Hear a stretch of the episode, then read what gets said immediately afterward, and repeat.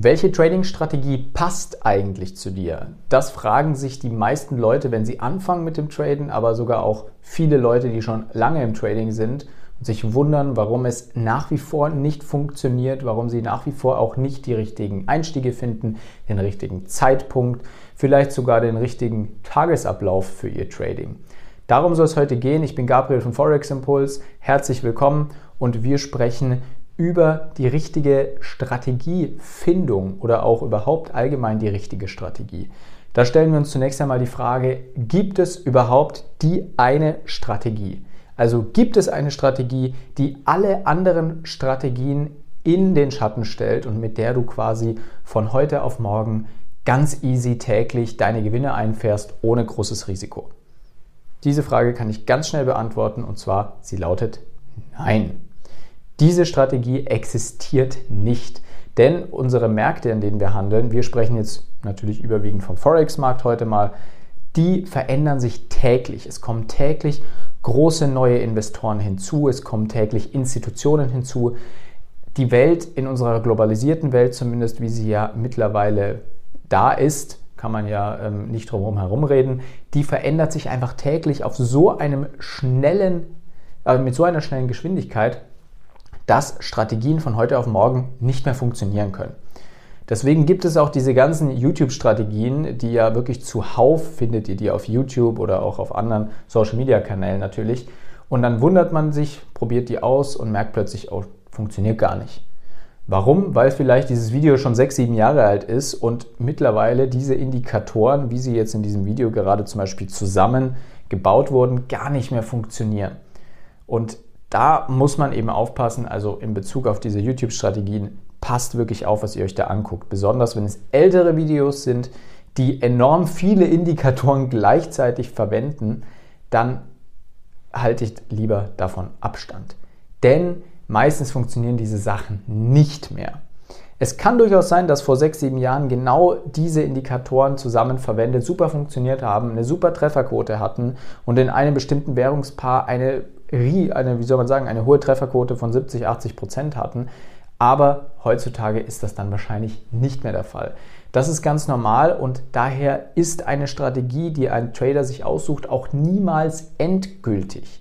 Selbst wir bei Forex arbeiten täglich daran, unsere Strategien zu verfeinern, zu aktualisieren, dem Markt anzupassen und einfach zu verbessern, um noch mehr mit noch weniger Risiko rauszuholen. Und das ist auch das, was jeder Trader machen muss. Ihr müsst euch täglich weiterentwickeln. Das ist nicht so, dass man das einmal lernt und dann hast du das und dann machst du das einfach jahrzehntelang. Natürlich, die Basis ist bei allen gleich. Wie gewisse Grundinstrumente funktionieren, ist für alle Trader gleich. Ein Verständnis, wie überhaupt die Märkte öffnen, ähm, wo gewisse Gaps entstehen können, lauter solche Geschichten, wie man News interpretiert, das sind Basissachen, die jeder Trader natürlich wissen muss aber die Strategie an sich wird sich mit Sicherheit über Jahre hinweg bei jedem Trader zumindest leicht verändern. Und deswegen schaut auf YouTube ruhig irgendwelche Strategien an. Wir bringen ja auch wöchentlich eine simple Trading-Strategie zum Kopieren auf YouTube raus. Die hat allerdings meistens nur sehr wenige Indikatoren dabei, also wirklich sehr simpel aufgebaut funktioniert dann auch immer nur in bestimmten Timeframes oder in bestimmten Währungspaaren. Aber da muss man eben genau gucken, wie man sich das Ganze zusammenbastelt, ob das auch für seinen Alltag ähm, entsprechend ist. Also ob du sagst, okay, ähm, ich handle jetzt, äh, weiß ich nicht, in NZD, JPY, also New Zealand Dollar, japanischen Yen, möchte ich überwiegend handeln, aber bedenkst gar nicht, dass diese Währungspaare natürlich nachts ihre meiste Volatilität haben, weil zumindest europäische Zeit, nachts, also heißt also zwischen 2, 3 Uhr, 4 Uhr. Zu dieser Zeit öffnen ja die japanischen, die asiatischen Märkte, der australische Markt, weil Zeitverschiebung, ihr wisst Bescheid.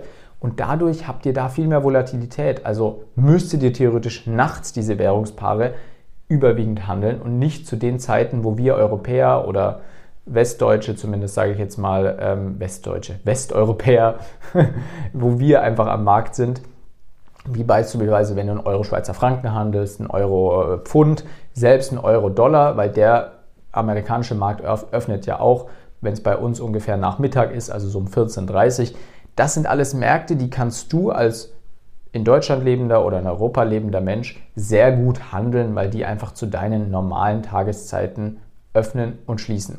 Und da muss man auch sehr gut gucken, wie man das Ganze macht. Arbeitest du zum Beispiel von, weiß ich nicht, 9 Uhr morgens bis 18 Uhr abends, musst du natürlich gucken, handle ich vielleicht direkt vormittags noch, also ganz früh am Morgen, bevor ich in die Arbeit gehe, mal eineinhalb Stunden zwischen 7 und 8.30 Uhr oder sowas. Da kannst du zum Beispiel viele Märkte finden, die schon gut, sehr gut laufen.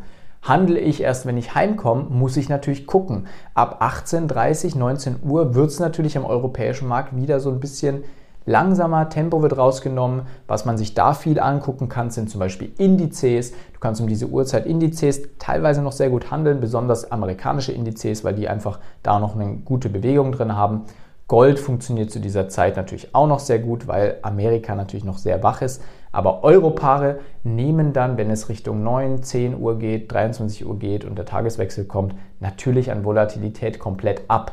Also Europaare zwischen 20 Uhr und äh, 6 Uhr morgens zu handeln, ist in meinen Augen nicht gerade sinnvoll.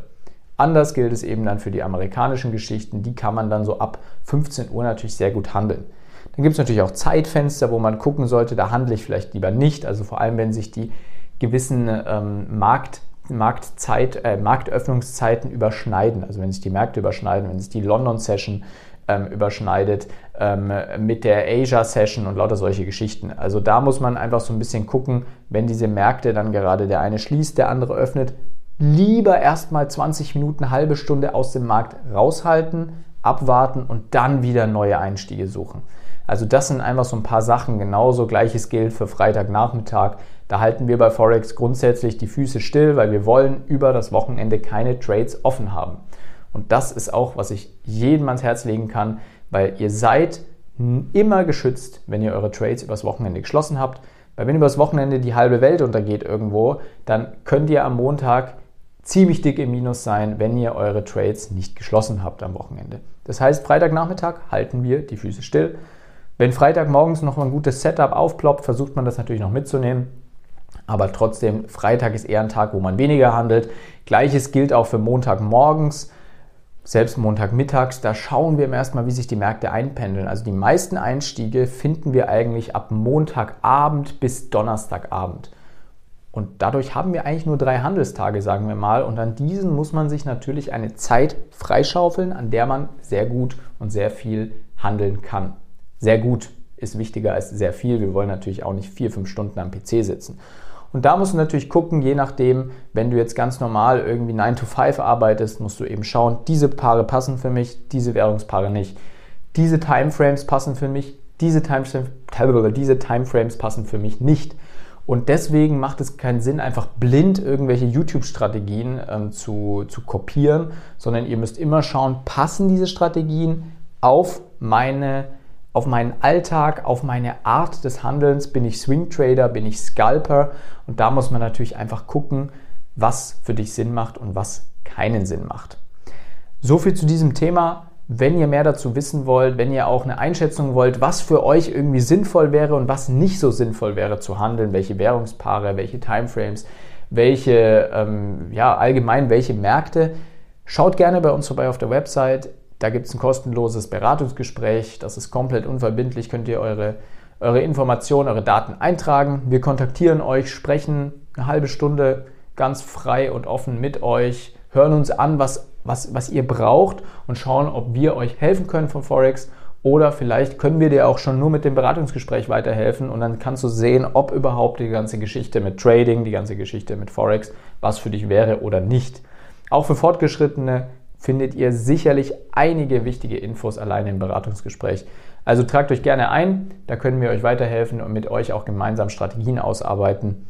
So viel dazu. Ich wünsche euch einen guten, wunderbaren Start in diese Woche. Wer diesen Podcast gerade Montagmorgen in die Arbeit hört, bleibt stark.